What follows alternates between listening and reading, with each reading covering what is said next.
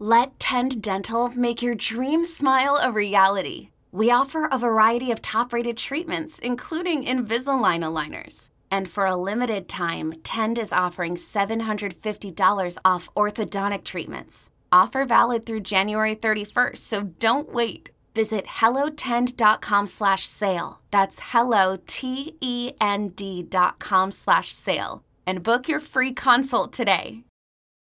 Ladies and gentlemen, welcome to another episode of the Rise Together podcast. I am excited that you have decided to spend some time with me and my guest today, Scott Miller, friend of the show, is back. He has a new book coming out, but more than that, has always been a great conversationalist around leadership and how to show up well for others in the workplace.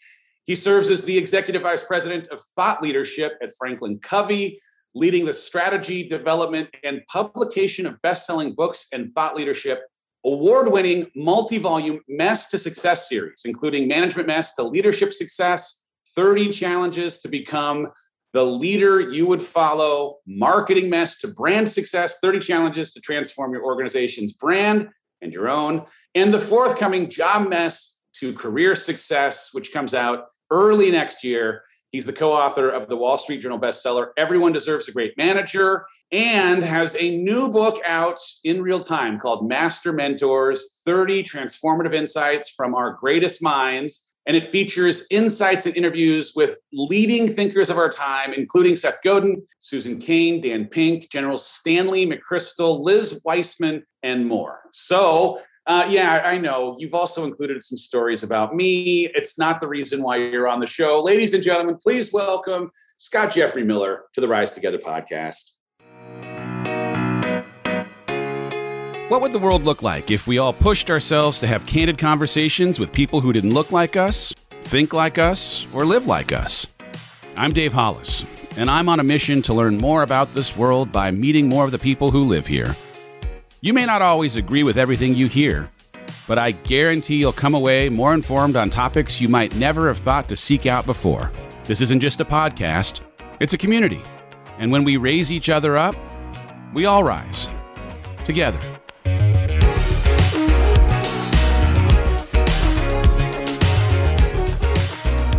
Dave Hollis, thank you for the spotlight. Thank you for the platform, the friendship, for having me back. I am honored to be featuring you as one of the 30 master mentors in the first volume of a 10 volume series.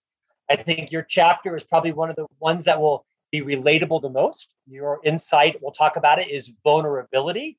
You have, in many ways, popularized that in the corporate world as well. So delighted to be here, Dave. Oh man, thank you. I'm glad that uh, you're back. I'm glad that you've written this book. I do question if the credibility of the, the material isn't compromised by including me but I am happy to be among these amazing names. We're going to get to the most recent book soon, but before we do, uh, for anyone who is not yet familiar with who you are or what you do, as much as I gave a little introduction of what you do on paper, I'm wondering if maybe in your words you could give us what you believe to be your reason for being. Why, Scott, are you here and what do you hope to do while you are? Well, my reason for being on this earth clearly is apparent. And I never thought that.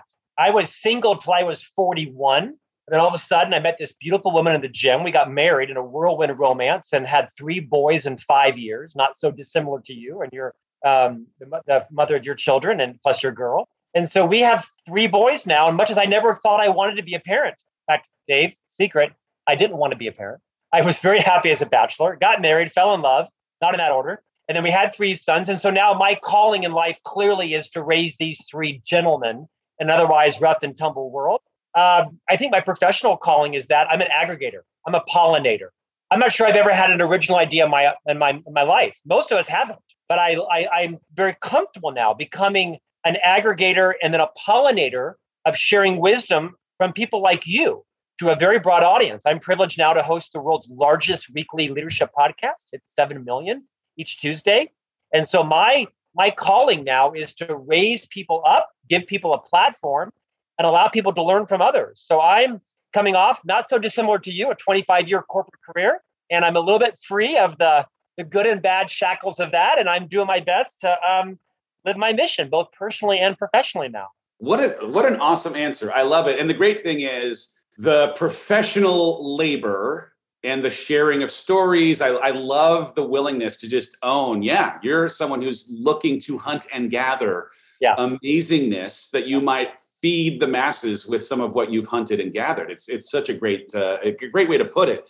But that your children, this primary reason for being, may in fact end up becoming beneficiaries of the work that you do because of your ability to also share some of the insights that you end up seeing in the world with them maybe also helps them become decent humans. What a nice uh, side benefit. That's called Parenting Mess to Launch Success, Volume 2, 2026. Stand by. oh, it's coming. I love this. so is so is um, Marriage Mess to Something Success. I just hit 12 years and I'm not saying it's a success. We, we're, we're, we're convinced, my wife and I, that our children plot every night how they're going to destroy our marriage today. It didn't work yesterday. So today is the day they're going to bring us to our knees. So good. So most of your work tends to be around leadership and yeah. how to be a great leader. Yeah. And I'm curious if this was just something that you found yourself drawn into or that you kind of edged your way into because of the way that you had personal passion for leadership generally. What was kind of the genesis of? Yeah, so not so dissimilar to you. I started my career at the Disney Company, right? I'm from Orlando, Florida. Disney was the hometown company. Went to work for Disney for four years. Had a great run. They invited me to leave, which is how Disney says you're fired. And so here I am, a single Catholic boy living in Orlando. Where do I move? Well, to Provo, Utah, where all the Catholics are, of course, right? I mean, what a great, what a great trajectory to a love life of admiration to move to Provo, Utah, where all the Catholics are. There's no Catholics in Utah. So that was 25 years ago. I got hired by the Franklin Covey Company. If you, of course, know Stephen Covey, the author of the seminal book, The Seven Habits of Highly Effective People, sold 40 million copies. You know, developed this worldwide leadership firm. I worked my way up in this organization. I mean, it, it could have been a real estate company, quite frankly, Dave. It could have been a pharmaceutical company. It happened to be a leadership company. I learned of them from my work at Disney.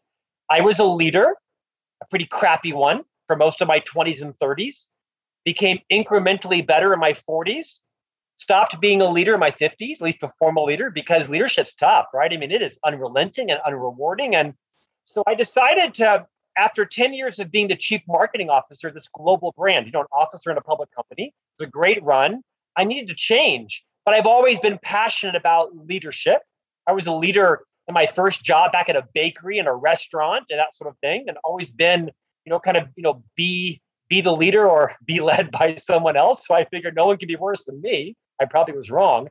But as I have navigated this life of leadership, working for the world's largest leadership company, I've learned so much. You and I've had some great talks about this. And so this current book, Master Mentors, is really my chance to shine a light onto people that I think are great leaders. Doesn't mean they don't have messes. They have successes, but they've, you know, put themselves out there to say, hey, learn from me, learn from my mistakes, learn from my lessons. Um, and so this current book that launches, you know, in September is really kind of a chance for me to now take some of what I've learned, combine it with what others have learned, and offer it to others in a way that allows them to have access to 30 great people.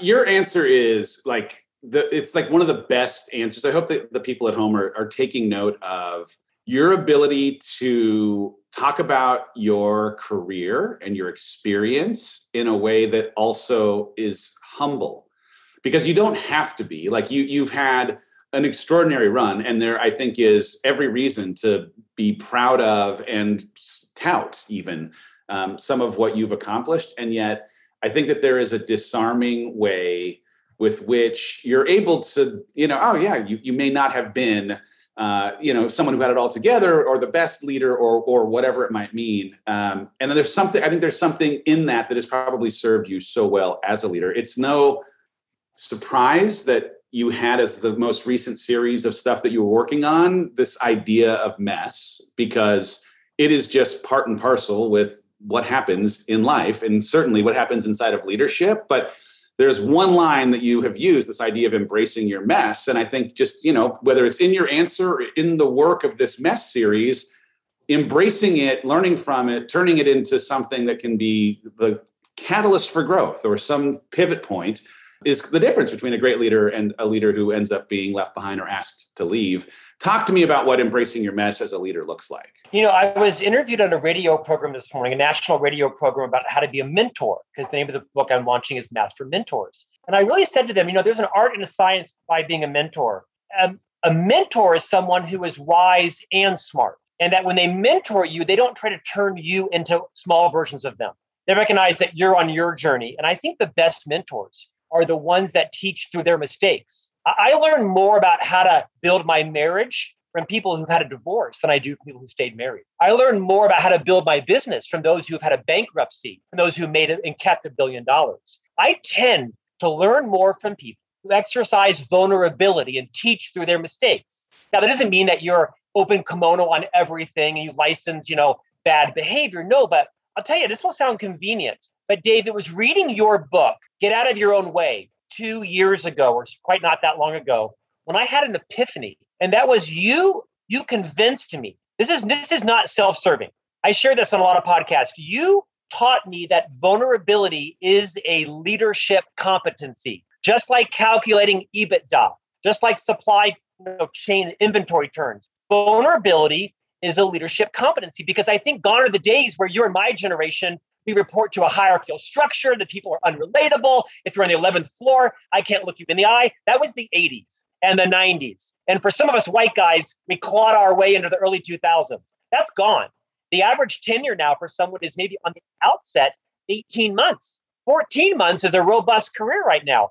People want to relate to their bosses. They want to learn from their leaders. They want to know what your mistakes were. So I'm passionate about, about inspiring in leaders the confidence and the humility to own your mess. But don't just own your mess, teach through it. Because it's when you own your mess, you allow others to own theirs. And people, I'll tell you, people don't quit leaders who love them. People quit bad leaders and corrupt cultures. They find it hard to go across the street for one more dollar an hour or one more percent commission or beer on tap on Thursdays at four o'clock. They stay with leaders who love them, leaders that can relate to, that, you know, again, they don't confess all their sins, but are willing to teach their, their mistakes. It's a long answer to your question, but I, I, I give you credit for this because it was in your book that I think you convinced me that leadership or that vulnerability is a leadership compliment. I believe it's such a well, it's such a lovely compliment. Thank you. I appreciate it. What's even maybe more bizarre, and I don't know who needs to hear this today, but I was paralyzed by the fear of being as vulnerable as writing that first book required. And honestly as i'm you know like 60 days away from my next one coming out there's a lot of vulnerability in it. And if it weren't for the fact that i had responses like the one that you were giving me in real time i would have the same kind of emotion of wondering if it's okay. And the thing i know for sure is that the vulnerability number one made me connect to the universal struggle that exists in everyone who's interested in something more for their life there isn't a single person who's trying to build something greater in themselves or reach for uh, you know whether it's self-actualizing their potential or honoring their creator or whatever you want to call it that isn't going to struggle along the way. And by representing that i struggle there was this oh well i do too kind of reaction but it's in pointing out that struggle to your point that you're able to maybe draw some aha moments of how if you are also in the struggle boat that there is an oar that can help you paddle shore. I think brene brown named it and popularized it. I think dave hollis made it safe to practice it. Oh you're so sweet. I'm curious. I mean you worked inside of a place that is the like everest of places for leadership resources. But did you yourself have someone that you looked up to that demonstrated healthy leadership all along the way? Or was this something that you also gleaned from both healthy and unhealthy modeling? Chuck, Paula, Charles, Bill, David, Colleen, Todd, Bob. Yeah, I can name all the leaders that believed in me more than I believed in myself. Took me aside and said, Scott, you can't say that again. Scott, I understand your intent, but your technique is diminishing your credibility. You've got to look at it this way. You've got to stop doing that. You've got to stop saying that. Uh, so yes, I have worked. I have generally had a great run of leadership. There were leaders that style was different than mine. We had different maybe values, but I've generally been blessed with working for leaders that always believed in me. And in many cases, in the moment, would close the door and say, Scott, let me tell you about a doozy. As I was confessing a mistake I'd made or a contract I'd signed that I shouldn't have, whatever, you know, you've been there, right on the corporate side, or whatever. And and they closed the door, not to not to give permission for my issue, but to say you're not alone. Here's what I learned. What have you learned? Never again, right? And so this is this was the hallmark of my career was being led by great leaders that had the vulnerability to call me aside and have a high courage conversation with me and model vulnerability with me or make it safe for me to, you know, share my own fears and truths. Not everyone's had that same journey. I had some less stellar bosses at Disney, I had some great bosses at Disney. Again, at the end of the day, you know, not everyone should be a leader of people. Not everyone should be an anesthesiologist. Not everyone should be a commercial airline pilot. Not everyone should be a leader of people. Why does it take 12 years to be an anesthesiologist, but it takes like 12 minutes to get promoted from being an individual producer to being a leader of people? Because by the way, leaders can wreak a lot of harm on a lot of people. And I've done that. Not in not, not because I'm a sociopath, but because I was a good person, but a bad leader and didn't understand what that meant. Now, my 50s, I have the benefit of, you know, hindsight, of course, at all of us. But I think too often, Dave, in organizations, we promote people to be leaders and they shouldn't. And we end up wrecking their careers because that wasn't the right calling for them. If you are a leader in an organization, make sure you are luring people into leadership for the right reasons and it's the right next step for them, not just because they're the top salesperson or they're the best customer service agent. Those do not make great leaders all the time. In fact, rarely is the are the skills that make the individual producer the same competencies that make a great leader of those same people. They're often inversely correlated. So I, I love that so much. And it's so lost, I think, in like a traditional hierarchical corporate structure. It's just a lost thing. It's time served, who's who's next, and it's not really considered is this competency wise a perfect or great fit. One of the things I think I've learned most from you in our friendship through time is this conversation around courageous conversations. I, like the, the very, one of the very first things that we spent time talking about was something that was akin to the willingness to tell someone that they have salad in their teeth, yeah. you know, like that they've got bad breath, like yeah. finding a way to do it that's respectful, but that also shows how much you care. I love that Kim Scott is one of the people featured in the book because her radical candor is just like part and parcel with that message but that, as a sign of mature leadership, is something that is earned and appreciated over time because of that willingness to push into to tough spots. Well, it's a sign of love. It's do you love, honestly, do you love your team members enough to move outside your comfort zone and discuss the undiscussables? Can I can I recap the Kim Scott story? Oh yeah. So, Kim Scott, of course, our mutual friend, wrote the book Radical Candor. She wrote a new book called Just Work. She's one of the 30 mentors. She shares an amazing story where when she was working at Google, she was once in a meeting with Eric Schmidt, you know, then the CEO, now that I think chairman, chairman emeritus and one of the co-founders. And she was in a meeting with um, one of the co-founders and the chairman and um, Sheryl Sandberg, who was then her boss at Google. And she was giving a presentation at the end of the presentation that she thought went quite well. Sheryl called her back to her office, and, and Kim's got the, oh gosh, and I'm in trouble. And Sheryl Sandberg says, So, how do you think that went? And Kim Scott, who was used to giving presentations and raising money for VC firms, I think it went great. And Sheryl basically said, No, you sounded like an idiot in there. Those are the words that Sheryl used, is every third word was he goes and she goes, and she was like, and I was like, and they and and, and I was like, and and you had this dismissive thing you do with your hand and and and Kim recounts recounts in this conversation that she was a little bit taken aback by Sheryl's sort of intervention. Like I've had conversations like this for decades and been very successful. Were you really listening to me? And then I guess she did this dismissive wave of her hand when Sheryl often offered to get her a speech coach. And that's when Kim realized Sheryl Sandberg loves me. She wants to protect me from myself. She sees a blind spot in me that I don't see. What's interesting, I just had Kim Scott back on the podcast for the word just work, the book, the book Just Work. Not a single um, not a single like, not a single vocalized pause. She clearly has mastered this. And the, the whole conversation in the book is around radical candor. Is too many leaders practice what she calls ruinous empathy, right? Where you're you're you're, you're not you don't deserve to be a leader if you're not willing to have delicate and uncomfortable conversations. And it requires a balance of courage, which I have no shortage of, and either do you, with an abundance of consideration, which I lack. Diplomacy. So I. right? Right? But I mean, and most of us kind of fall to one end. We either will talk to anybody about anything, that sometimes goes well and sometimes doesn't. And others of us are so shy and retiring where we're unwilling to talk straight. So we obfuscate, we beat around the bush.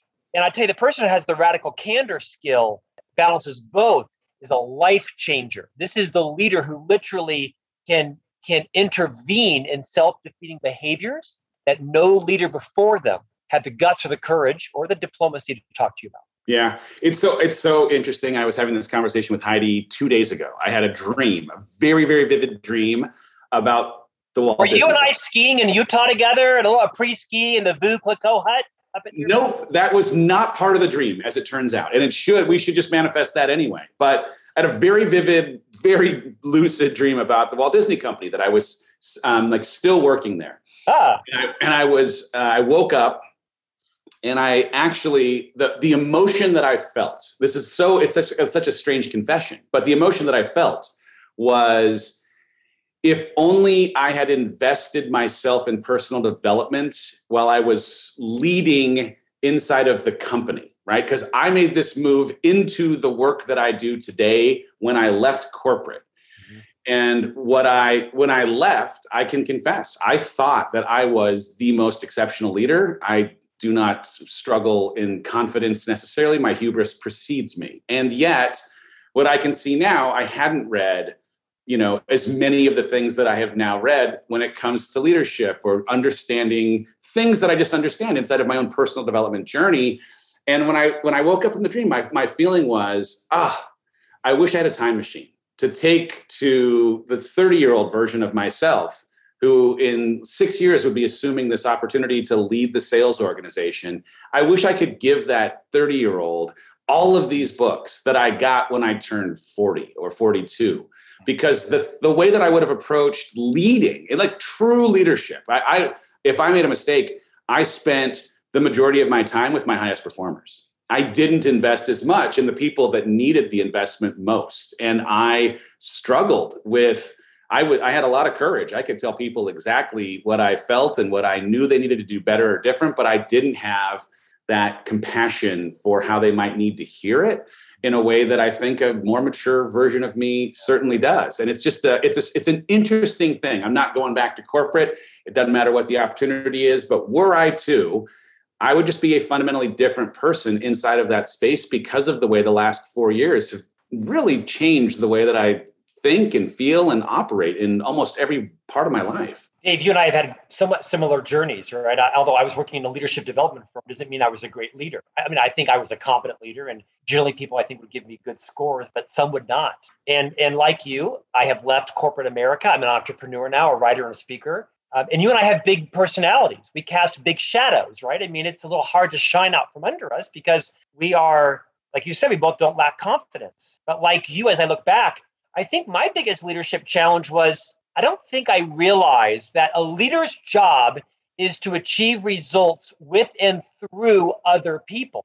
I thought my job was just to get it done, do it myself, occasionally rush in and save the day. I love a good crisis. I do my best work in a crisis. And if one doesn't exist, I'll cook one up, right? Same. I love the adrenaline. I love the dopamine. And then I sort of, honestly, I'm embarrassed to admit, in my late 40s, it clicked no, no, no. My job is to build capability in them, is to build capacity in them, is let them shine, is to actually hope that they eclipse me because then I'm being a great leader. Of course, not every organization values that and sets that culture up, but I hope to transfer some of that wisdom that I've gleaned now into my parenting skills with my boys. So that's the ultimate leadership challenge.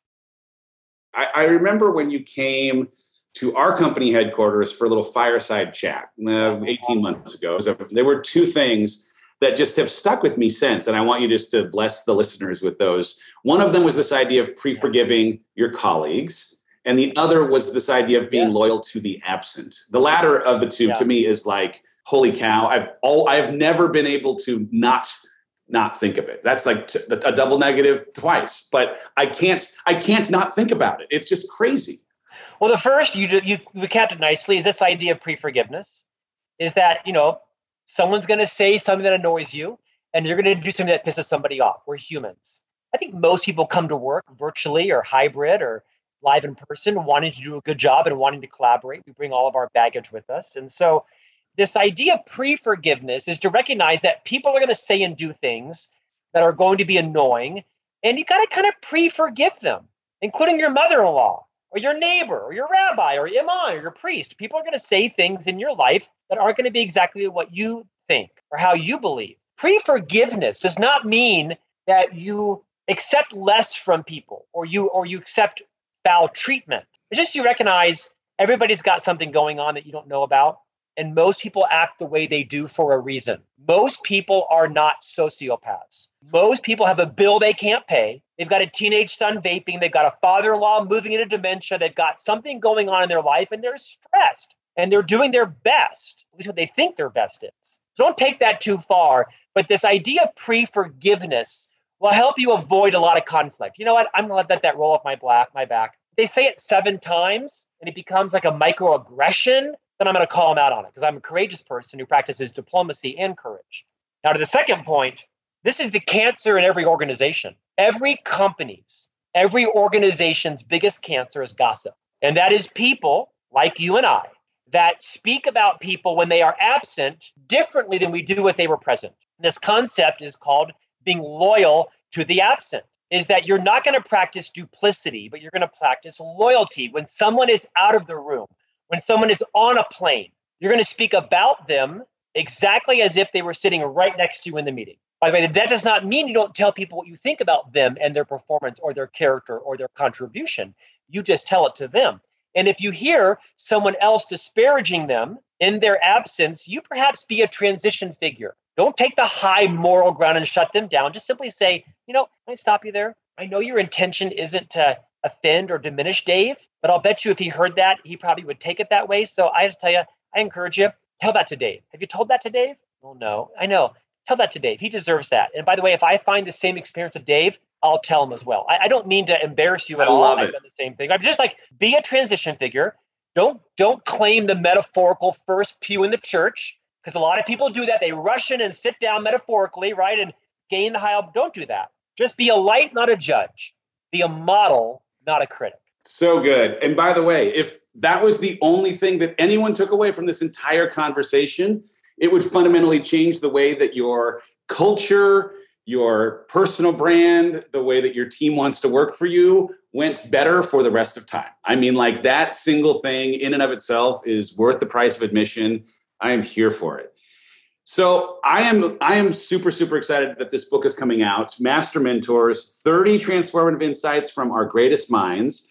You have assigned an individual insight to each of these individual contributors, and I am curious if there were stories for you as the gatherer of, as the person who's now trying to shine a light on and bring these to uh, as wide an audience as possible, as broad a platform as possible, that to you stood out and are the things that you can't get unstuck from your brain? This is a book that is an easy, breezy, fast read, right? You're not going to find any HBR longitudinal studies in this book, right? There's no data, maybe one statistic. And I think I footnoted it. Uh, Susan David, Dr. Susan David, the acclaimed psychologist from Harvard Medical School, wrote a book called Emotional Agility, which is one of the most famous TED Talks of all time. It was with Dr. David.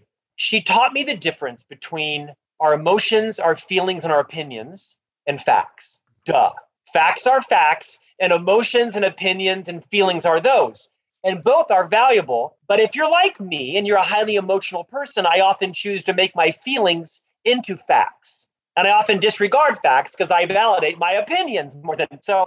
That was a valuable leadership lesson for me, again, at my mid 40s, to recognize when am I confusing emotions with facts? When am I making an argument to support my feelings as if they were facts. Dr. Covey taught me that humble leaders are more concerned with what is right than being right. Mm. And I try to enter my conversations now with am I trying to be right or am I trying to find out what is right? And oftentimes I'm more concerned with being right. Being human's the worst. yeah, or the best. You know, Karen Dillon, she's the former editor of the Harvard Business Review. She wrote an amazing book with Clayton Christensen called How Will You Measure Your Life? And in this book, they share a statistic from my one statistic from a Harvard business professor that said that 90, listen to this, Dave, 93% of all organizations that ultimately achieve financial success do so with an emergent strategy, not the deliberate strategy they set out with. Think about that. Only 7% of the time was Dave Hollis's original idea for his company the one that became successful. He had to pivot, he had to change, he had to be open to feedback, he had to listen to others. 93% of the time, your big ego idea is not the one that's going to light the world on fire. That was an amazing insight from, yeah. you know, Karen Dillon in her book. Let me share one more. I could share Brendon Burchard. He's got so much, you know, his idea of PQO, prolific quality output, PQO. Read Brendon's book to learn more about PQO. But here's one I think um, I'll share from Stedman Graham, right? A dear friend of mine, Oprah's, you know, life partner. Stedman's written many books on identity. Stedman dropped the Dave Hollis level truth bomb. And I'm going to share one from you. And he said, you know, most of us spend our time trying to fulfill the identities that others have placed on us our parents, our brothers, our headmaster, our minister. He said, no, no, stop doing that.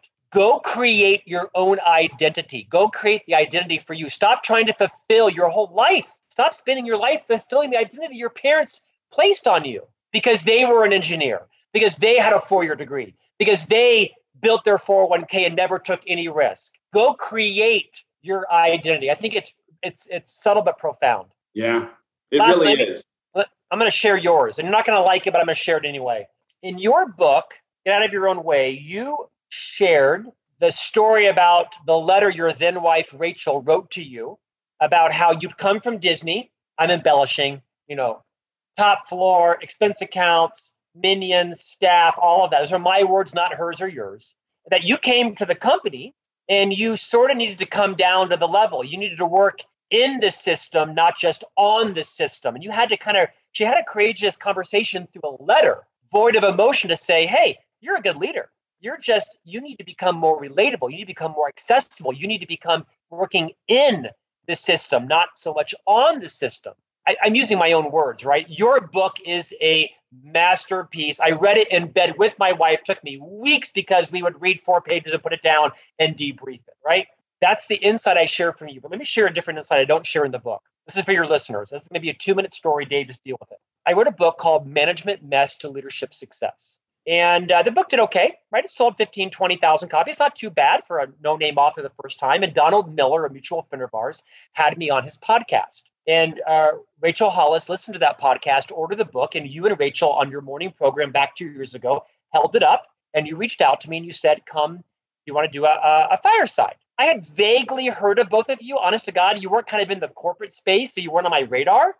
Your brands were exploding. There was no one on a faster trajectory than Dave Hollis and Rachel Hollis. I winged my way down to um, to um, Austin. You graciously allowed me to take over your office for an hour and share some insights. And then as I'm leaving, leaving, I say to you and your wife, hey, I see you're having a conference in uh, uh, Charleston in a few weeks. If any of your speakers get the flu, I'd be happy to come down. I think I was such an idiot. I said, I'll even waive my fee, which I don't think anybody gets paid. I thought I was being magnanimous. I'll even waive my fee. And so I followed up with the two of you. You had a full conference book. There was no space for me. I followed up with the two of you, and you and your business part of the time, Rachel Hollis, said, okay, come on down. We'll take a risk on you. I come down, I speak for 30 minutes. Um, I feel like I did a decent job because, you know, hundreds of people asked for my autograph. And here's the point. You two were a transition figure in my life. I had an amazing corporate career, made lots of money, but I was breaking out on my own stage. And you and Rachel gave me a platform in front of 7,000 people that I had never had before. Is you shined a light on me that had never been shined on me by anybody else in a global company, spoken all over the world, but never in front of an audience like that. You took a risk on me. You gave me a platform that no one else ever had. And I share this story hundreds of times a year that you model what every leader should be modeling, which is finding someone that you have a little bit of faith in, but you're not quite sure. You don't rush in and save the day, but you give them just enough rope not to hang themselves, but to go out there and perform. And I tell you, Dave, you are a transition figure in my life. It was you inviting me down to your Rise event at the time and showing the faith and confidence in me, kind of pre-forgiving me not to screw it up. And it was it was the beginning of my brand building outside of this corporate company. And to you, I'm forever indebted. That's a true yeah. story, no embellishment. That's amazing. Oh, by the way, though, this is amazing, and I actually think maybe the like most interesting part of the story is that if you didn't tell me, I would have never known. Like, because it wouldn't have even occurred to me that we were a participant in anything yeah. that was you taking this exit off of the highway that you'd previously been on.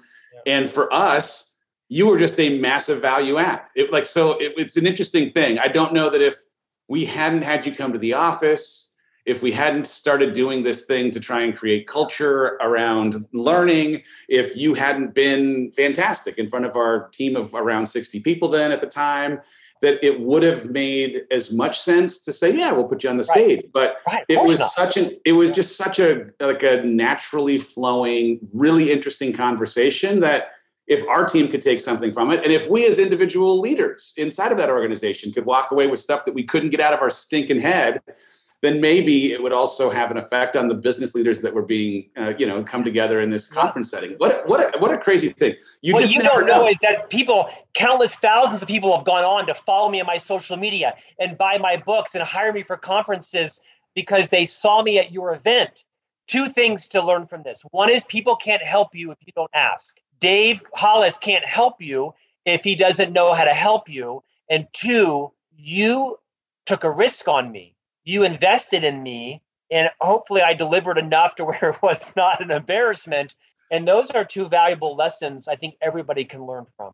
Oh man, what a story. That's so rad. Thank you, Scott. Appreciate that. Ah, and I'm excited for whatever it ends up meaning it comes next because obviously, like, I love what you've written here, but you've got nothing but upside in non corporate on your own entrepreneurial life because you're you're a killer on that stage. Well i appreciate that. I am i'm still an advisor to franklin covey. I stepped off the executive team but i'm still leading their book strategy. I still host their podcast now the world's largest weekly leadership podcast. You're joining me for your second appearance in a few weeks because i'm excited about your next book. But I, I i mean this genuinely that you manifest what it means to be a transition figure. Dr covey talked about this is we all have these in our lives and oftentimes they don't know them they don't know that they are a transition figure so i think when someone is a transition figure hijack their podcast and share for three or four minutes that story so that they know this is what they did and they can become more aware of it they can name it they can do more of it and realize it's the right thing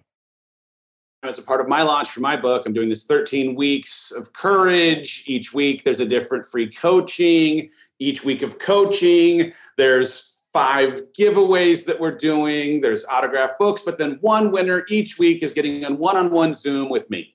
And when I like unveil this plan to the team, but the publishing team is like, "You're going to do what?" That seems like a lot of time. That seems like a lot of time to invest not just in coaching, but ultimately also one-on-one coaching every week, 13 times. You're going to have to spend time with a, a person you don't know.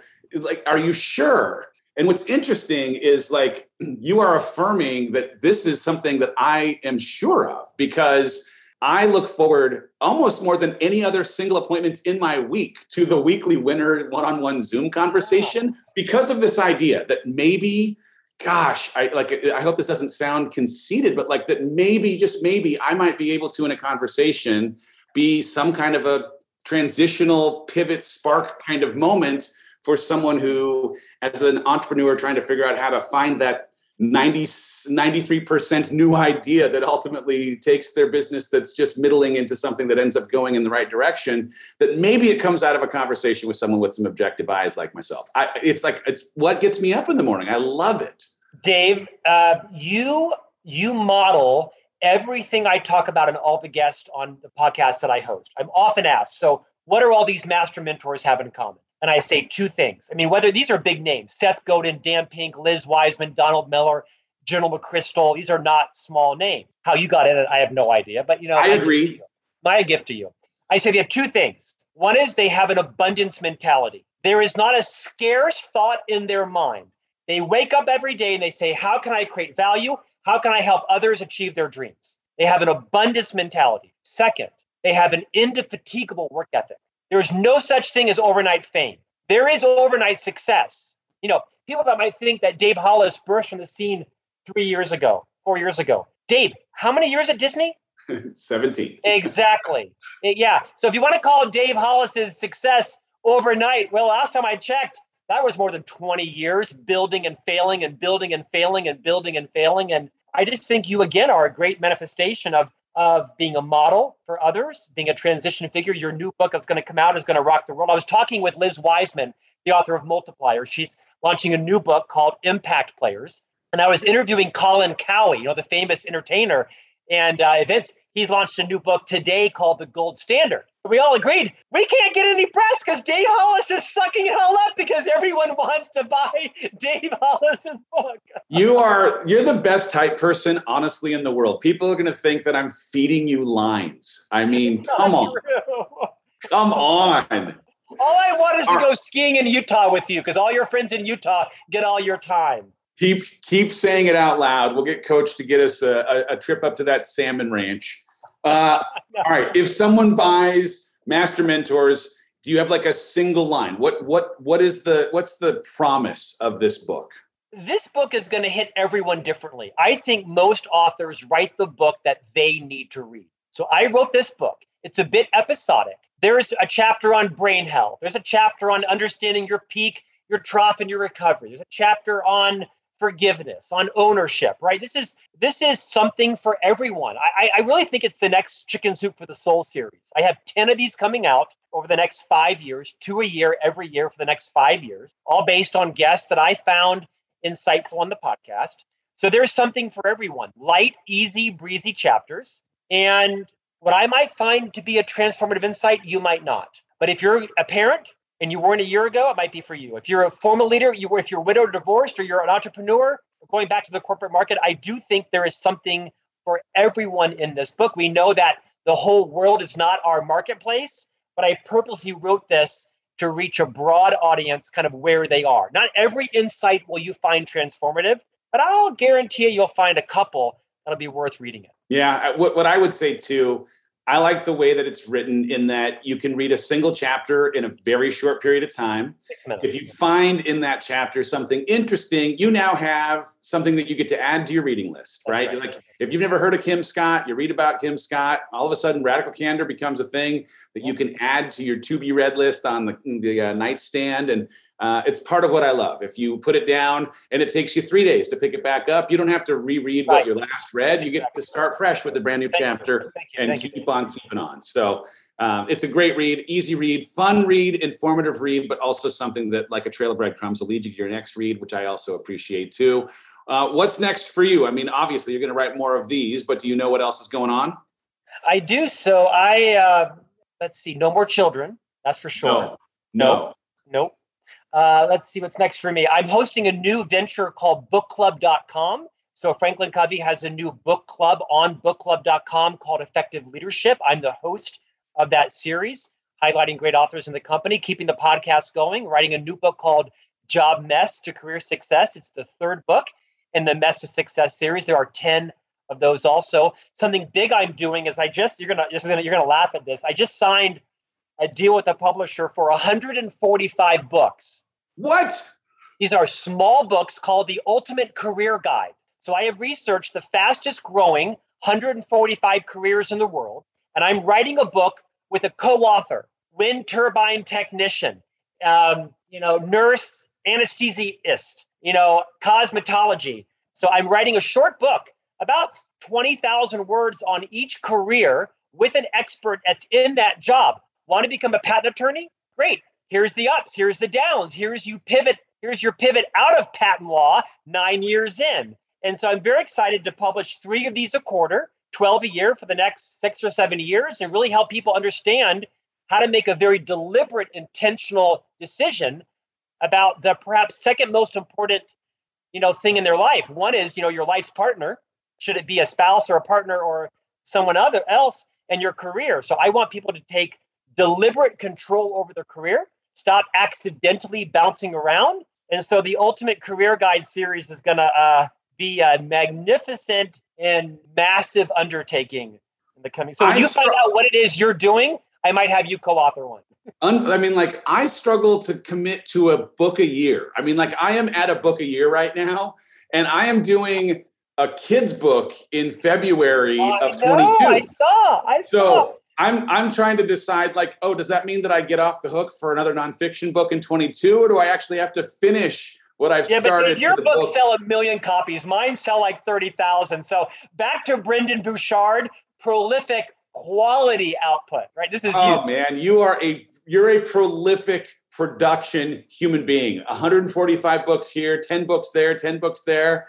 I'm excited to see all of it. All right. Thank you, sir. Thank you. Last question we ask every human being who comes on this show if you could leave our guest today with a single key takeaway. It Yeah. could be an idea, a question, or an actionable piece of advice. Yeah. What is the one thing that you would leave with folks today? Nearly all conflict comes from mismatched or unfulfilled expectations. Nearly all, if not all, conflict comes from mismatched or unfulfilled expectations. So and so wants you to do this, you don't want to do that. And so that's why it's so important in high stakes conversations to declare your intent up front because people will ascribe intent to you. Lacking facts, people make stuff up. We all have motives, we all have hidden agendas. Even the best of us have hidden agendas. So, any great parent, partner, leader needs to integrate into their vocabulary the phrase, allow me to, to, first declare my intent. Dave, my intent is not to hijack your podcast. My intent is to be excited about both yours and my book. So please, please forgive me if my answers are too long. You get the point. Not it doesn't mean you give yourself permission to behave in ways that are self-serving. It just makes sure that other people know what your intent is because you tend to judge yourself on your intent, but you judge others on their technique. So others are judging you on your technique unless you declare your intent. You will Ooh. see your conflict plummet if you step outside your comfort zone and say, My intent is not to hijack your project. My intent is to get answers to these three questions. And once they have them, I'm going to help you land your project early and under budget. So good. It'll- I've always said, your relationships. Yeah, I've, I've always said people only get upset when they are surprised. And so declaring intent ahead of time is Yep. such a way to manage expectations. Now there isn't any surprise. Now you know exactly what you're dealing with. Such a good word. If someone does not yet currently follow you, if they're interested in learning about the 4,000 book projects you have coming up, where do you send people on the internet to find out more about you? Uh, ScottJeffreyMiller.com is my version. It's called my Pluto to your Saturn. Uh, ScottJeffreyMiller.com. You can follow me on LinkedIn, Instagram, Twitter, soon TikTok. My my my publicist says. But Dave, thank you for your spotlight. Thanks for sharing some of your gravitas with me. I appreciate you. You are the essence of an abundant person, and I'm glad to call you my friend. Uh, I appreciate you. I am so grateful to call you a friend. And I'm excited for people to get their hands on this book, get to know you better, and be smarter because of the blessing of the work that you do in this world. Thank you, Scott, so much for being here. Thank you, listener, for listening. If you got anything from this episode, and how the heck could you have not? I hope that you'll take a picture of the recording that you are listening to on the device you're listening to it. Send into the ethernet, into Instagram, uh, something that tags both myself and Scott so that we can see what you learned, what you took away, share it with every single person you've ever met in your entire life. Between now and next week, declare your intention to the people you're dealing with. It will dramatically reduce the kind of crisis you experience in your world. Between now and next week, have a fantastic week. We'll see you on the next episode of the Rise Together podcast. Rise Together is hosted by me, Dave Hollis. This show is edited by Andrew Weller, with production support by Sterling Coates. Cameron Berkman is our executive producer. Rise Together is a product of the Hollis Company.